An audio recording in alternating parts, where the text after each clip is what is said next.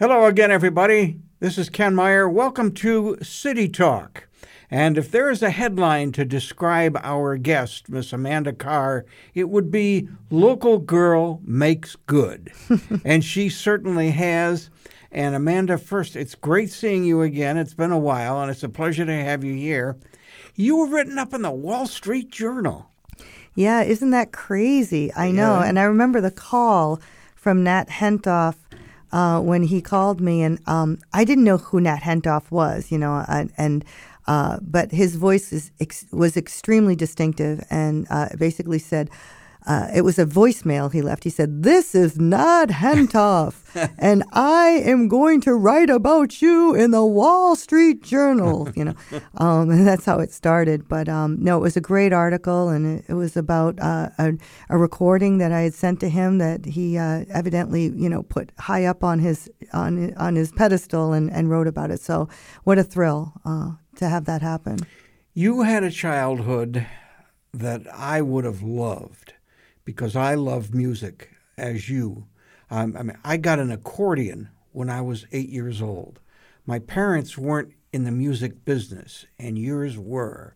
So I want you to take a few minutes and tell me what it was like growing up with two people that were musically involved in your life. Well, you don't really think anything of it because you know you just um, it, it's just there. You know, we don't have the perspective of saying, "Oh, this is really terrific." Just like the town I grew in was grew up in was so beautiful, but you don't have perspective until you live other places. So, um, my mother was at the at the time she had evolved into a lounge singer basically, but she grew up with big bands and big band singing. So she crossed over genres and. Uh, my dad had quite a uh, career uh, um, after uh, being in the Navy band uh, with many of the big bands that um, you know were significant. One of them being Tex Beneke. Um, he traveled with them for a year, touring uh, with Eydie Gormé and Mel Lewis on drums, and and actually recorded with Tex Beneke. So um, by the time he got to Boston, um, you know he already had some significant um, experience. Um, so when you got to Boston, there was like a, I don't know some kind of a GI Bill. Ken, maybe you even know what this is, but it was Schillinger House. Berklee was called Schillinger House, and uh, there were professional musicians actually go- going there uh, for free. Uh, Quincy Jones was in uh, my my father's class, and Arif Mardin, and it was just kind of crazy. And, and he ended up in Herb Pomeroy's band, which is a, a quite a significant Boston-based band. Uh, Herb Pomeroy being part of the uh, jazz legacy here in, in, in Boston. So um, both my parents, uh, I was influenced by them, but at the time I didn't know. I was being influenced by them, and and frankly, I had no interest in the kind of music that you know they they they uh, were schooled in. Uh, so um, it wasn't until later on that I uh, enjoyed recording the American Songbook. Early on, I was into the pop stuff that my um, my mom did in the lounges. Now, you grew up in Hingham. Yes. Did you like Hingham? Um, I always felt different. Um, I think the culture in Hingham was uh, quite conservative. I mean, there was definitely a, a kind of a a, a a a way or a chronology. You go to school, you're in this club, you dress like this, you uh, you you you know go to this dance, and then you go to this college, and you have college funds, and you and and this is what you do, and then you get married, have kids. I don't know. The whole the whole thing just seemed very very templated. Um, but I was very unique and different, and you know, no kid wants to feel different because you just you you, you don't you don't put that as a positive or in the positive column. I mean, some children are very fortunate that they realize how unique and, and positive that is. But I was very creative, and my my thought was process was different, and uh, you know, so I really didn't fit into the Hingham culture back in when I was was younger. Now, when I was in school, I was in our high school dance band, I was in our high school orchestra, and I was in our high school chorus. Did, were you, did you take music when you were in school? No, um, I actually started professionally at 14. So I was gigging at 14 and I was in bands at 15. And, you know, back then the the the legal age was 18, and they they, they had a relaxed. You know, drunk driving laws weren't what they were. You know, in in future years, it was very relaxed. I mean, I could literally um, go and play in public places and not have you know the the, the labor board come down on you. Or, you know, you you you could you had the opportunity to do that. So, I I basically just followed in my mom's footsteps, and I never never did the school activities. You know, I was very separate from my my school activities, and uh, I I just kind of went right into the professional community. Um, I think one of my dances, I was the actual band in the band that played for my high school dance. So, um, yeah, and, and whether that's good or bad, I mean, I look back and I, I feel like, yeah, I missed out, but it was just a natural inclination for me to reach to the professional realm because that's kind of where I just automatically went to. Okay, but how did the word spread that you were available and willing to work with a band if you weren't in school and you didn't have teachers promoting you or anything like that. Well, you know, I, I played in a small little club up the street. Um, my stepfather at the time would drop me off and, and pick me up. And I remember I made $45 a night. I was 14. And, um, and, and I guess, you know, back then, before computers and cell phones, it, word of mouth was pretty prevalent and powerful. And um, a, a girlfriend said, Hey, you know, there's a band that's looking for a keyboard player singer uh, would you like to be in this band? And I said, sure, you know.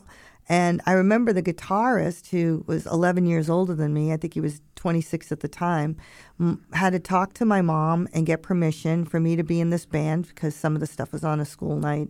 And she said, as long as you pick her up and you're the one picking her up and driving her home, she can do it. So my, my mother was very open to allowing me to be able to pursue music professionally just because that's what she did. It, it, it was kind of a different attitude than maybe what, what is today.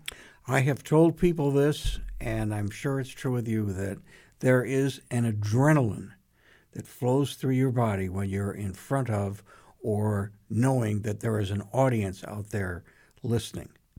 There is. Um, and, and I can speak to that using examples of when I'm – sick or if I'm exhausted and mm-hmm. I'm I'm just lying there and I'm saying, "Oh, I have to do a performance tonight," and it's you know an hour and a half from me lying lying down, saying, "How am I even going to get the energy?" And then, you know, I'm so dynamic on stage. There's an adrenaline; it just takes over. No matter if you're sick, no matter if you're tired, it doesn't matter. You are somehow you transform your body, and I think the only other thing I can compare it to is when you know a mother says i don't have time to be sick. I got to take care of my children. You know it's a kind of the same thing that you you become a, a superhuman um, and because of the adrenaline uh, because you just that you have to do it. So um, there's something about being in front of an audience that you don't want to fail or you don't want to be your best. I remember one night or not be your best. I was all hunkered down in bed. It was the winter time and I got a call at 12:30 in the morning from WBZ and they said, "Hey, Bob Raleigh can't make it. Can you get here?" And I said, "Listen, if I can get a cab over here, I'll be there." I was there by one o'clock in the morning. I never felt like I had been in bed. I was wide awake. Of course, ready yeah. to rock, as they say. That's exactly it. You know, and I think it's it's most performers, regardless of what kind of performing you do, um, even athletes. You know, it's it's yep. it's similar. It's similar. Yep. Now, take me to what made you decide. I mean, you, right now you've got five CDs, at least that I know of, mm-hmm. that are that are out. But what led you to even make your first one? How did you decide that, hey, I'm good enough to do this and sell these things? um, I think what happened was is that when I came back from Los Angeles after living out there for a few years, um, it was really a natural thing if my mom needed me to fill in for her or do a gig because my mom was, you know, still out and, and performing.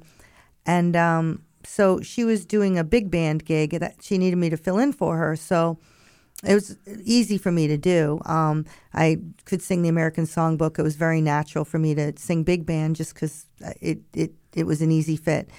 And then I what happened to me was I decided I decided in my head, hey, I think I like this stuff. this stuff that I never even really paid attention to or thought about when I was younger because it just wasn't my thing. All of a sudden seems to be becoming interesting to me and I, I began to appreciate the lyric and appreciate the the melodies and and because it felt so natural to me, my inclination was, hey, I wonder how I'd sound recording this. And, you know, I had obviously people encouraging me to do that. So that's what led me to my first demo.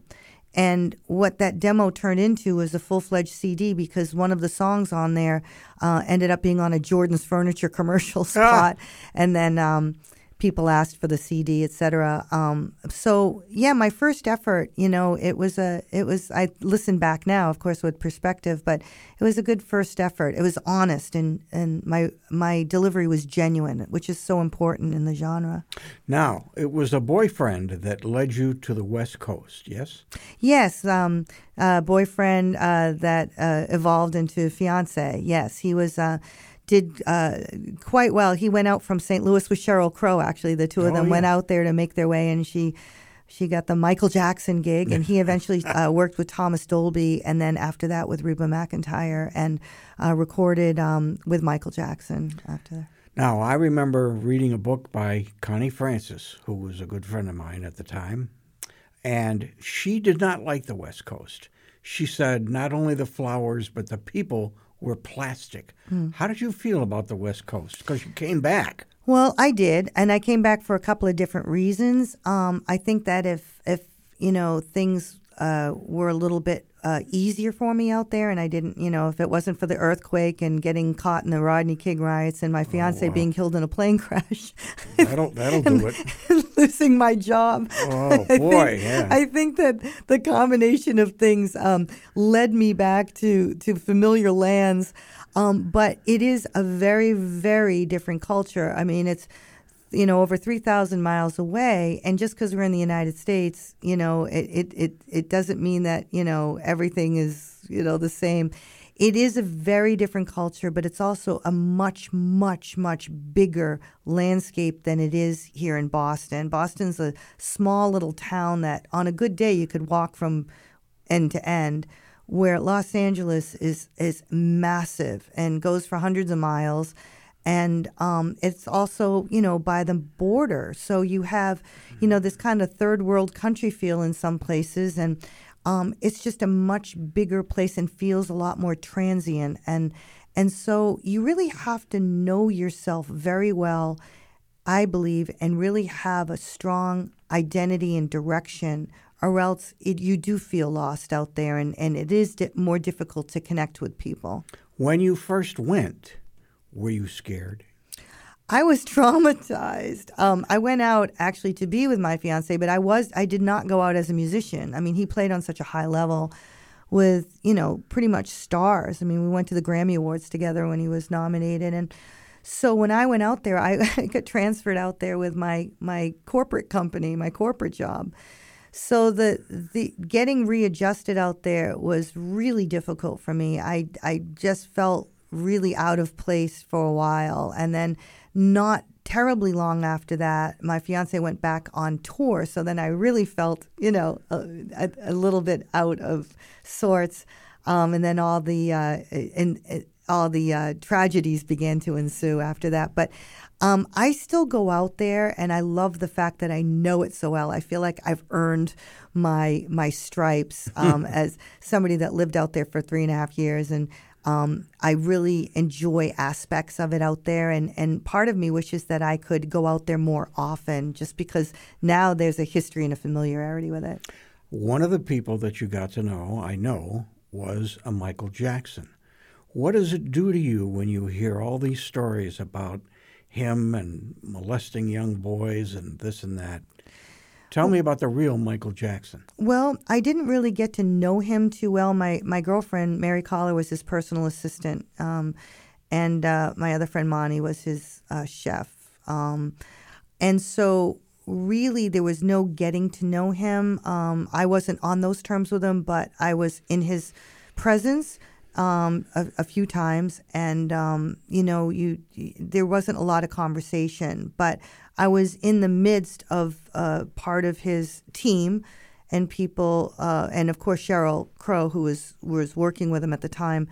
Um, I think that he was definitely unique, and and my feeling is until you really know, you never really know, and rumors are powerful and can really manifest themselves into fact when if you you just you just never really know. So i just separate the music from the person. I love what he did musically. I appreciated who he was as a performer.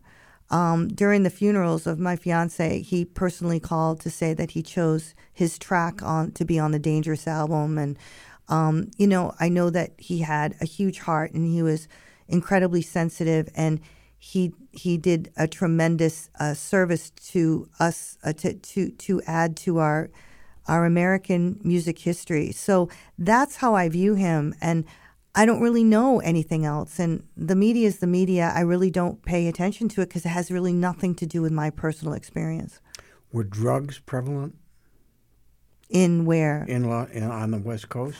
Um, I really, you know what my my personal um, circle of people were in order for them to achieve what they did on the level that they did, there was there was no drugs.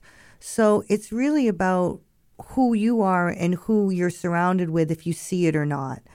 Um, I mean, I'm sure there are people I, I, met that had a drug problem, but it really wasn't part of my personal experience and the relationships that I had out there. Um, so I'm sure the answer is yes. It's just that the, the, the circle that I, I intersected with, there there wasn't that issue. But Van Halen. yeah. You got to work with him. I didn't work with him. Or I was just him, yeah, just know him. Um, yeah, you know, I mean Eddie at the time. I mean he was definitely a, a party guy, you know, and uh, he was married to Valerie at the time, and I think Wolfie was two back then when I was out there. Um, so you know, I had a lot of uh, quote unquote hang time uh, with Eddie um, over at Thomas's house, and you know, um, he was known to to. Uh, when I knew him, I, I don't really know about any drugs that he took, but um, I do know that you know he definitely enjoyed enjoyed drinking at that time, you know, and he definitely, um, you know, we, we would we would all trade to see who was going to drive him home some nights, you know. All right, you you did an around the world tour. What made you decide to do that, and how did you do it? Um, well, I mean, I didn't go to every continent, but um, like next month I'm going to China and I was there in, in January and I, I still, you know, uh, I'll be back in Australia in September. So um, I think that, you know, you, I was my own manager, I'm my own booker, I'm my own everything. You know, I'm not really at a level where there's enough money to pay somebody to do that, or there wasn't really enough career focus to ever get to that level. I suppose I could, but um, so I just had um, I had connections in certain places and we just made it happen. So, for example, I had a journalist that, you know, when a producer loved my CD and wanted me to come over to Italy, um, I went to Italy and, you know, did the Eurojazz Festival. And then I met musicians over there who the following year I went back and recorded a, a live concert with them and released that album. Um, so, um, when I went over to, to London, I, I had experiences with other musicians. Same thing in Australia, same thing in um, in in China, um, and that's why I'm going back. So for me, what happens is is that it's not about checking the boxes and saying I've played these areas and putting them on a on a docket. I am just so into the relationships and the people that I meet that I want to experience more with them and I want an opportunity to go back and share more music and and and be spend more time with these people. So I I connect very deeply with um, people I've worked with and played with, and also people I've met in certain areas that I've been to. So that's why I I, I love doing it. Um, and um, so it's a little bit different than maybe a, a tour that's planned where you have 20 dates and you're booked at all these festivals and you have a manager that's taking care of certain things. um, I I'm not I don't do those kinds of tours um, um, because I, I actually work work during the day here mm-hmm. um, back in Boston here. So um, I don't I'm not afforded to be able to do that at this time too. All right. Now you have kind of a connection. You were not a victim, but you have a connection with the uh, Boston bombings that occurred on Patriots Day in 2013. Um, I have a, a little bit of a connection in terms of how it inspired me and how, like many, many people, were inspired by the spirit of Boston and how we just rose to come together, which you know, many this happens many times when there's a tragedy. People become their best selves in the face of tragedy and come together to rise above it and prevail. And so as a musician, I was so inspired that I wanted to write an anthem or something that Boston could hold as something that represented this spirit, something that they could call their own. And um, at first, I wanted to do it so that the Boston Pops would play it because they had scored a song that I was part writer on, and we, we performed it on the Esplanade in 2011. So I thought, well, maybe we could write another song and have that also be played, and this could be the anthem. So what happened was, is um, I worked with John Finn, who is the guitarist for the Boston Pops, and just without him, this would never have happened. Without a few people that contributed creatively, but um, he helped me to record this and really get my thoughts down and and uh, the, the the anthem, the Boston anthem, and um, it's been adopted. It's been played in schools. It's uh, it was adopted by uh, New Balance at Boston Landing. We opened up the Warrior Arena with it, and when I say we, I mean Charlie Farren, who sang, who I whose voice I heard. And who um, agreed to sing, and it's he even performs this um, at many different places, veterans rallies. Um, and like I said, some schools play it, some companies play it at their corporate events. Recently, they had a groundbreaking at Boston Landing for the new uh, track and, and what's going to be a 3,500 seat venue, music venue.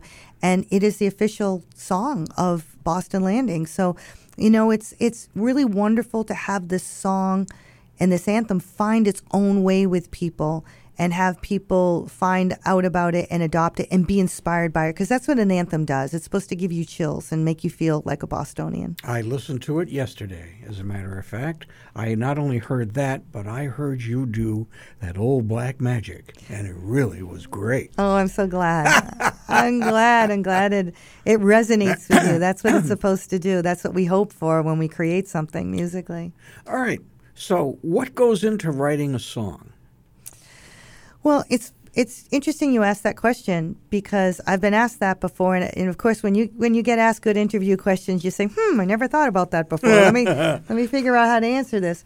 Um, I'm inspired differently, so I approach songwriting differently. Sometimes it's lyrics that come first.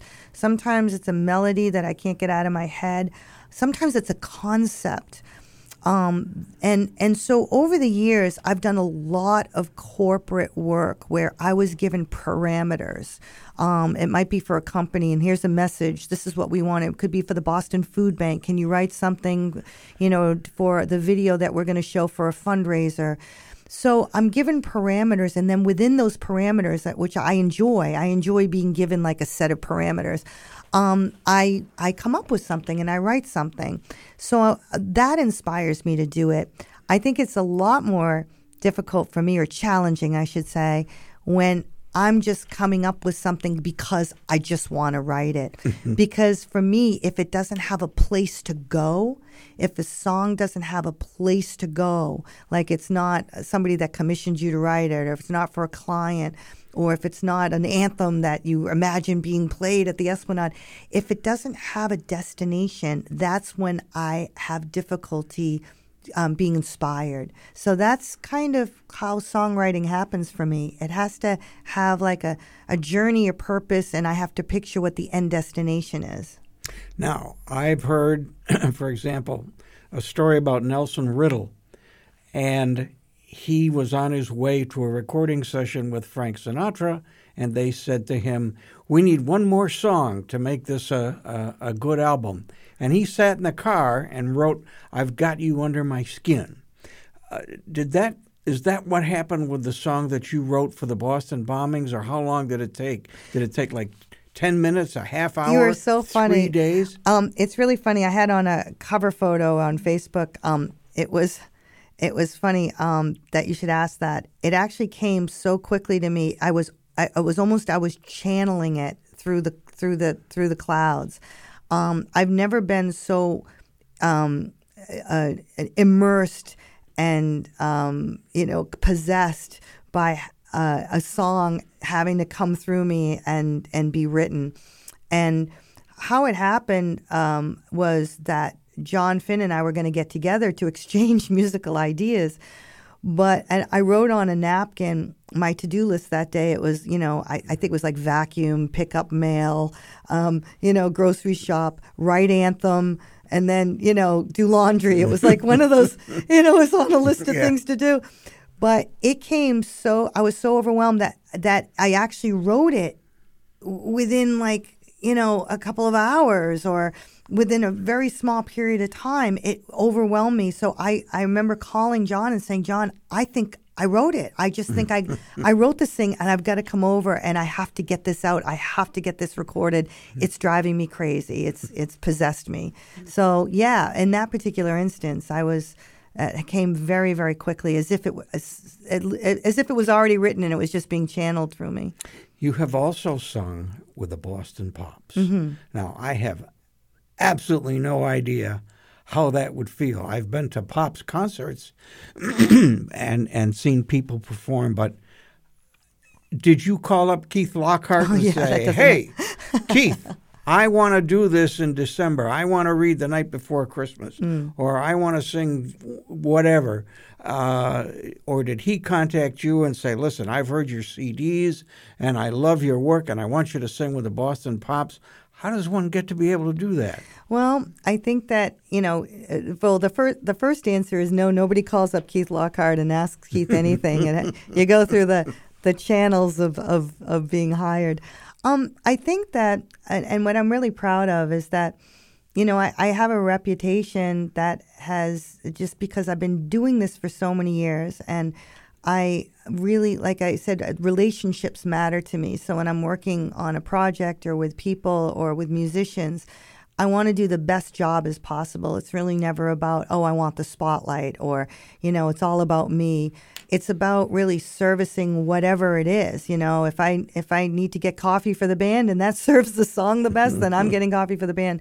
So jumping to the Boston Pops, um, the original way I intersected with the Pops was through my friend Michael Chiklis, and um, we, I I offered up to the artistic director Dennis Alves the opportunity to maybe have um, Michael be the host for the Boston Pops for the Esplanade. And hey, by the way, we wrote this great song together.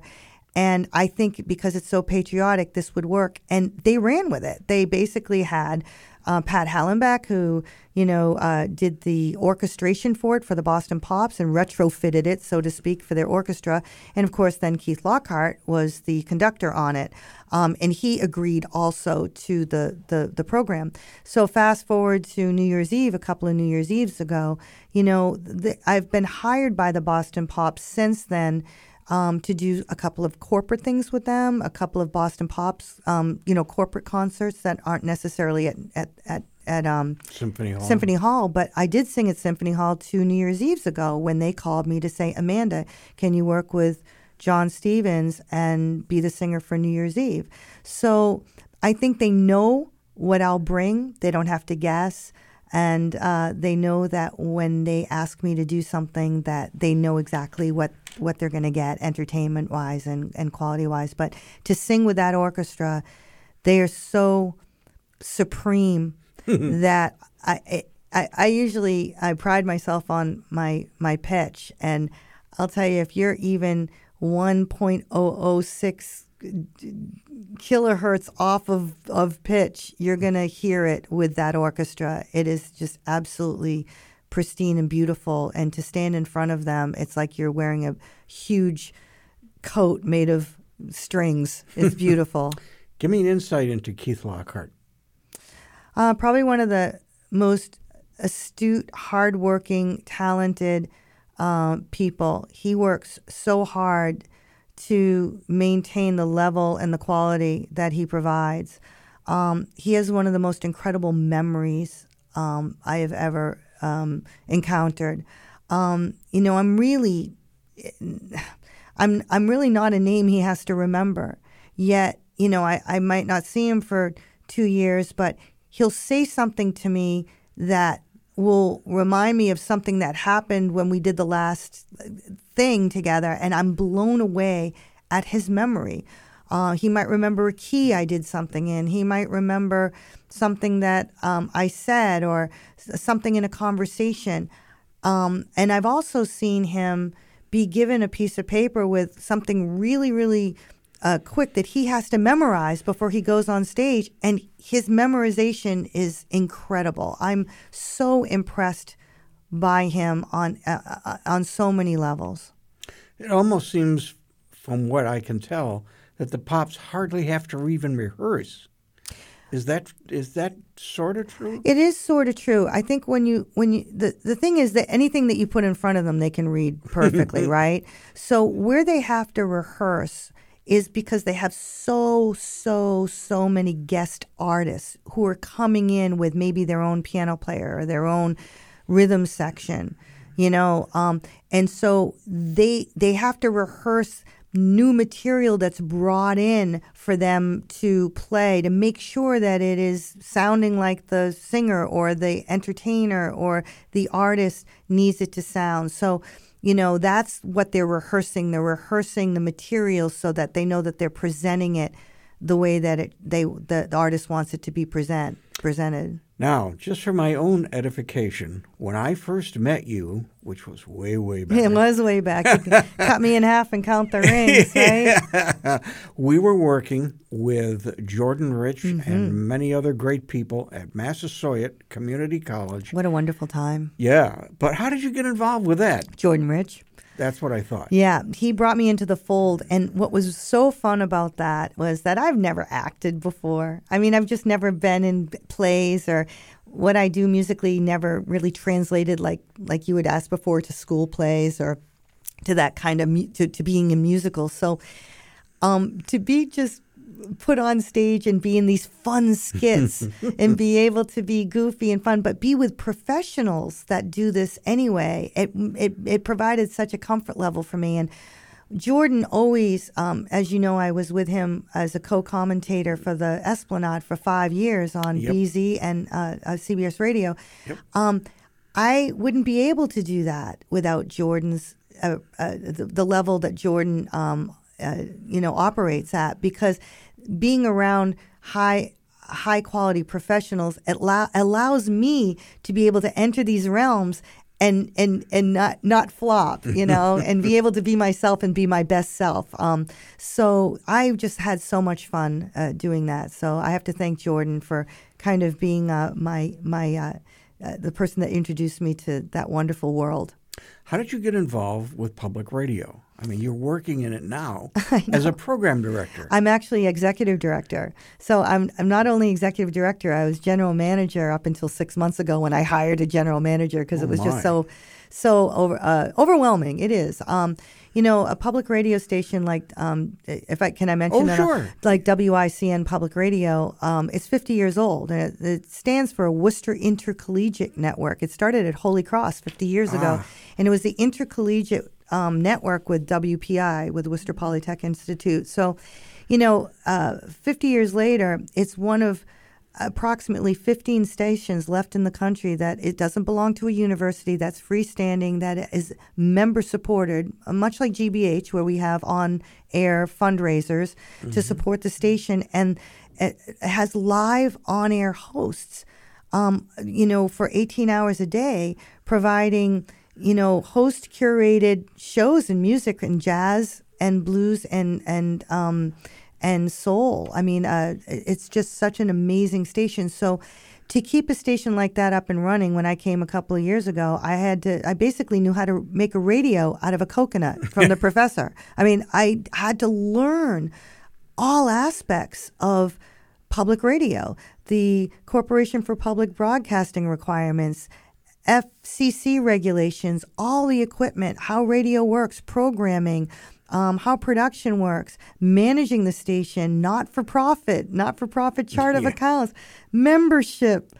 It just the list goes on underwriting. So to to take a station like that and position it in 2 years to grow it to change out equipment to make sure that it's it's positioned to grow into this next phase with podcasting and to be able to put a recording studio into their per- performance hall I am so thrilled over the last two years to have had this experience with this radio station.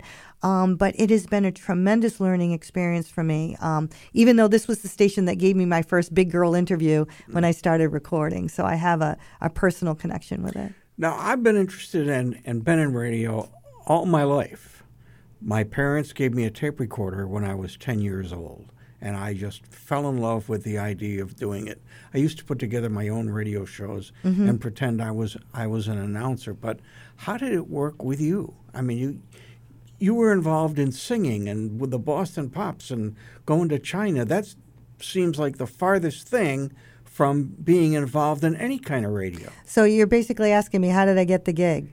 Yeah, I guess you could put it that way. Yeah. Well, um, I, as a joke, I tell people I got the job because I took it. It's a tough. It's a tough job. You know, you're you you have to be out there raising money for the station, and then actually be charge of operations of the station and manage all the volunteers and make sure that money's coming in and make sure that everything is operating. I mean, as I'm doing this interview, the the the building is going through renovations and we had to figure out how we broadcasted from our streaming company and, and put together a podcast because there's no electricity at the building right now. So learning how to do all of these things, I think that they asked me to do this because they know number one, it, it takes somebody super resourceful that understands what how important music is that can be the liaison between the the artists that we support and also be able to work in a team environment and figure things out i mean it really if if you had a traditional gm i don't I think that it, it, it doesn't necessarily work because things are changing so quickly, even in radio, technology, the expansion into other media platforms. You need somebody that have the ability to grow and have an open mind and be able to steer the radio station in those directions. So I think that they were very uh, ad- adept and astute in, in hiring me um, to do it but it certainly has been a tremendous challenge for me um, and um, and a lot and definitely out of my comfort zone yeah for sure With all the technology that's around, like Twitter and social media, Sure. and of course computers, are you glad you're doing this now rather than in the 70s when you first started? oh yeah. I'm, there's such there there's things that will never happen again um, that um, happened because of the organic nature of how things unfolded without the ability to put things online or to you know people people had to find out about things organically and they went to more live shows and they communed together to to enjoy music together um, you followed a band longer. You had relationships with bands longer. You had an attention span so that you got to know a band. You knew when the drummer changed. You knew when, you know, all the all the people in the band. You knew more about their lives, and you followed them more closely. You became more intimate with the music that you discovered and that became part of you. It meant more. It was more. Um, it, it wasn't as fleeting where you know this second you're hearing this band and this download and this this you know this Yep. this on Spotify Yep. you you had a you you actually had albums that had a theme that it only made sense if you listened to it all the way through um, both sides so you you had a more in-depth relationship with music back then. So um, that that to me um, i think that younger generation is now getting back to that. And I, I- an example of that is like how headphones went to earbuds and now they're back to the big headphones again, and how CDs were going away and, and vinyls coming back because we want to hold something in our hands. Yep. P- Um, pictures are coming back. I'm, I'm I saw like a new what do you, what do you call the cameras where it's the inst- instant camera um, pictures, um, the Polaroids. Instant replay. Yeah, the, in, the the instant Polaroids are back again Yep. because we want to hold things in our hand. We want that relationship with our music. We we want to have the depth with it. So even though we're in the digital world, we're trying to create the organic relationship with whatever we want to hear or listen to or in the but we're in the digital realm and, and we're finding ways to do that. I listened to an old talk show from WBZ Radio from years ago, like the late 60s, early 70s. They were looking for a programming secretary at the time.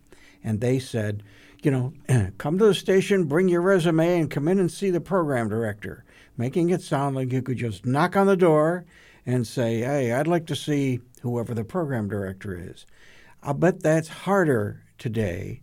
And is it also harder for people to get into the business via either it's national public radio or commercial radio? Well, I don't think it's harder.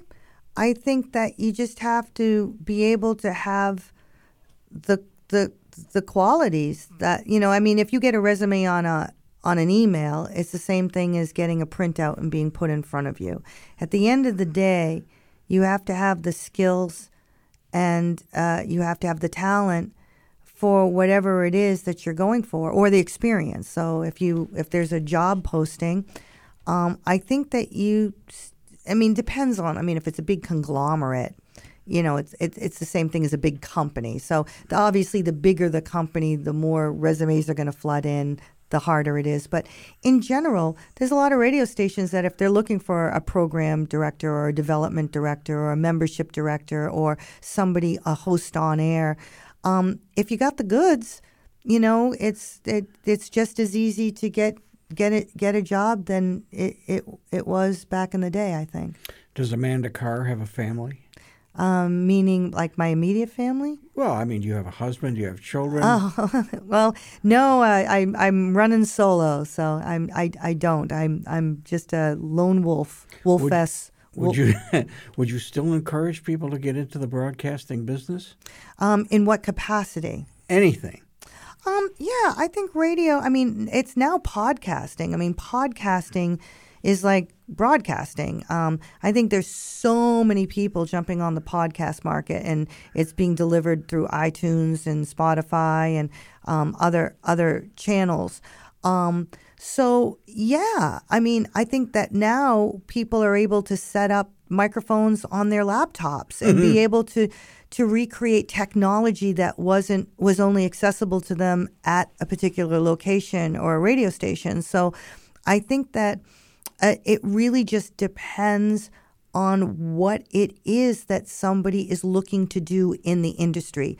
Do they, uh, do they want to be in production? Do they want to put together and construct shows? Do they want to be an on-air personality? And if so, you know, is this something that um, you know that, that there's a lot of ways that you can be on air. You can be on air on an internet radio station. You can be on air on a talk radio station.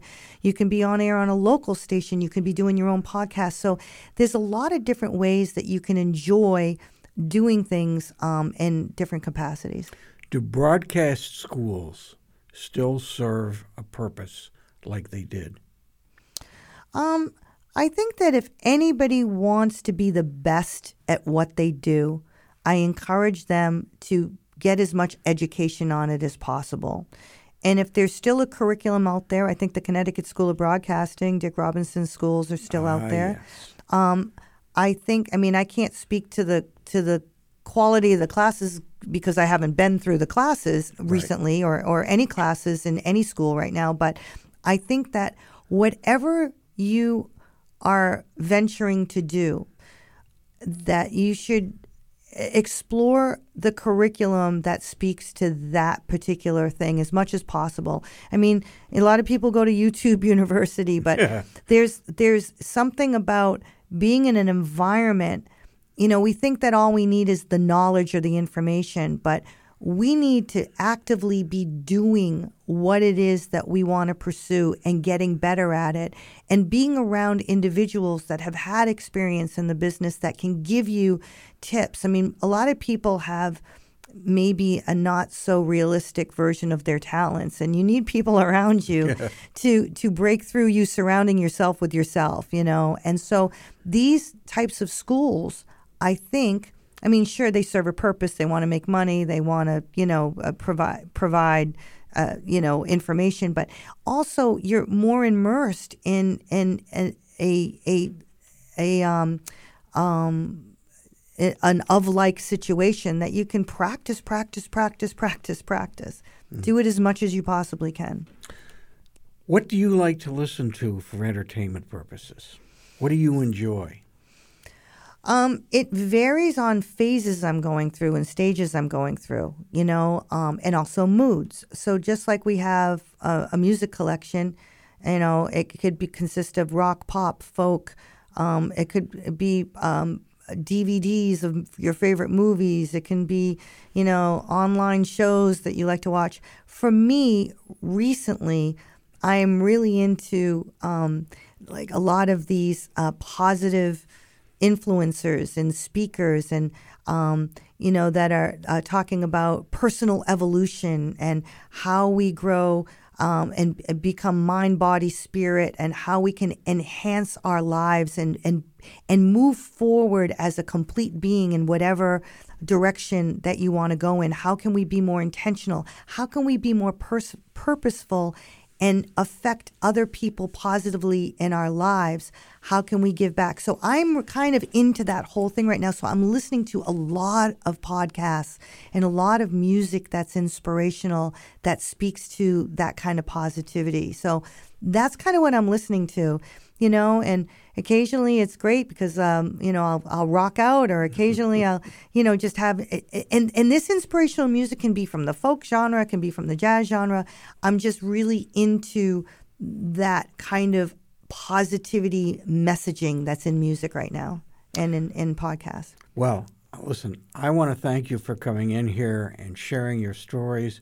I think Massachusetts is a better place because of the work that you have been doing are doing, and I hope will continue to do. I'm hugging you on the radio right now, Ken.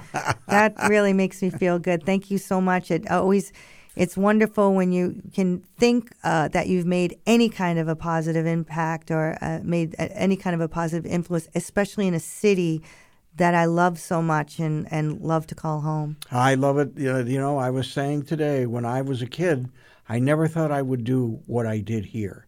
The only connection I ever had with Boston was when Ted Williams would bat against the Yankees, and I used to listen to the Yankee broadcasts. I never dreamed I'd spend my college career here, radio career, get married, work for the city, and now doing this. And so you just never know. You never know. And thank you so much for thinking so much of me to invite me in to talk with you today. And I appreciate it. And that will do it for this edition of City Talk. Good night, everybody.